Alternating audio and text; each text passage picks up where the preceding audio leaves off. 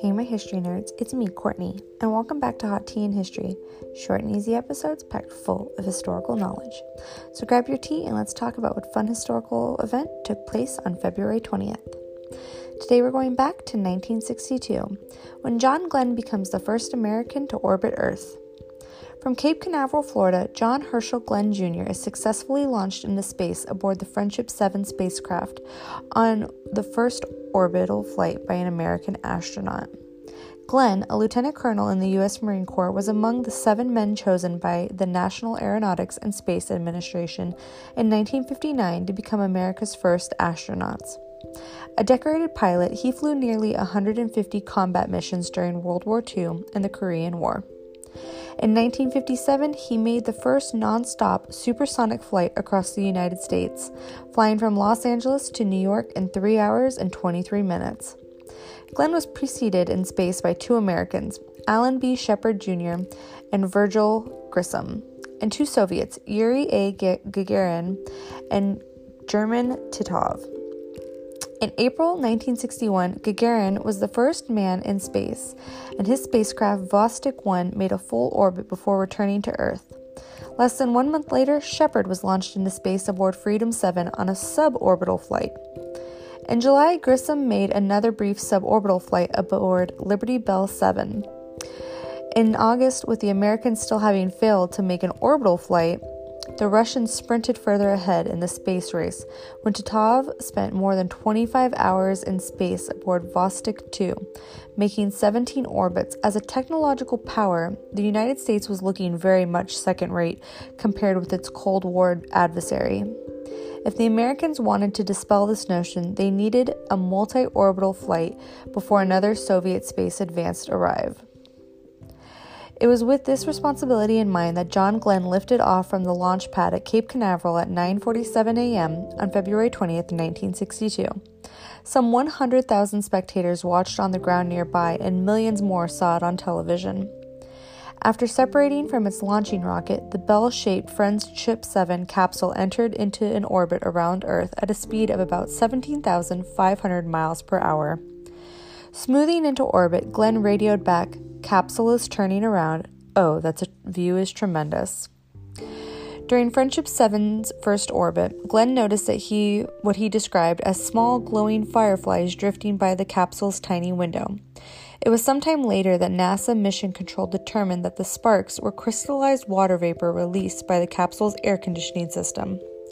Before the end of the first orbit, a more serious problem occurred when Friendship 7's automatic control system began to malfunction, sending the capsule into erratic movements. At the end of the orbit, Glenn switched to manual control and regained command of the craft. Toward the end of Glenn's third and last orbit, Mission Control received a mechanical signal from the spacecraft indicating that the heat shield on the base of the capsule was possibly loose.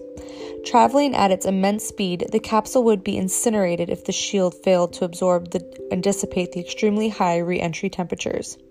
It was decided that the craft's retro rockets, usually jettisoned before re-entry, would be left on in order to better secure the heat shield.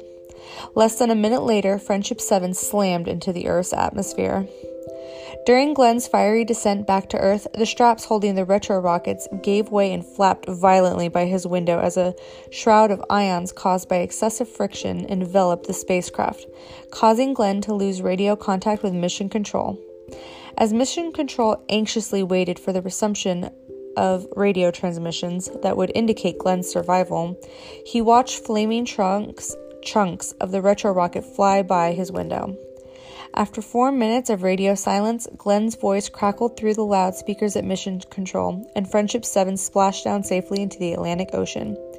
He was picked up by the destroyer USS Noah, and his first words upon stepping out of the capsule and onto the deck of the Noah were, "Man, it was hot in there."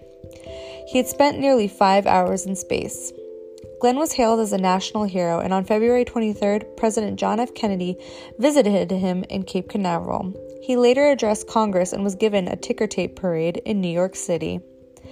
Out of reluctance to risk the life of an astronaut as popular as Glenn, NASA essentially grounded the Clean Marine in the years after his historic flight.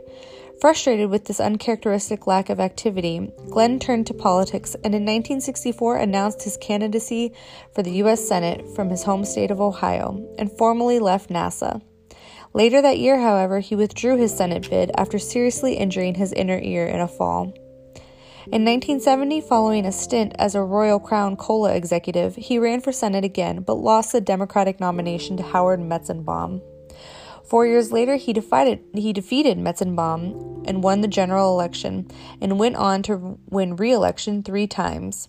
In 1984, he unsuccessfully sought the Democratic nomination for president. In early 1998, NASA announced it had approved Glenn to serve as a payload specialist on the shuttle Discovery. On October 29, 1998, nearly 4 decades after his famous orbital flight, the 77-year-old Glenn became the oldest human ever to travel in space. During the 9-day mission, he served as part of a NASA study on health problems associated with aging.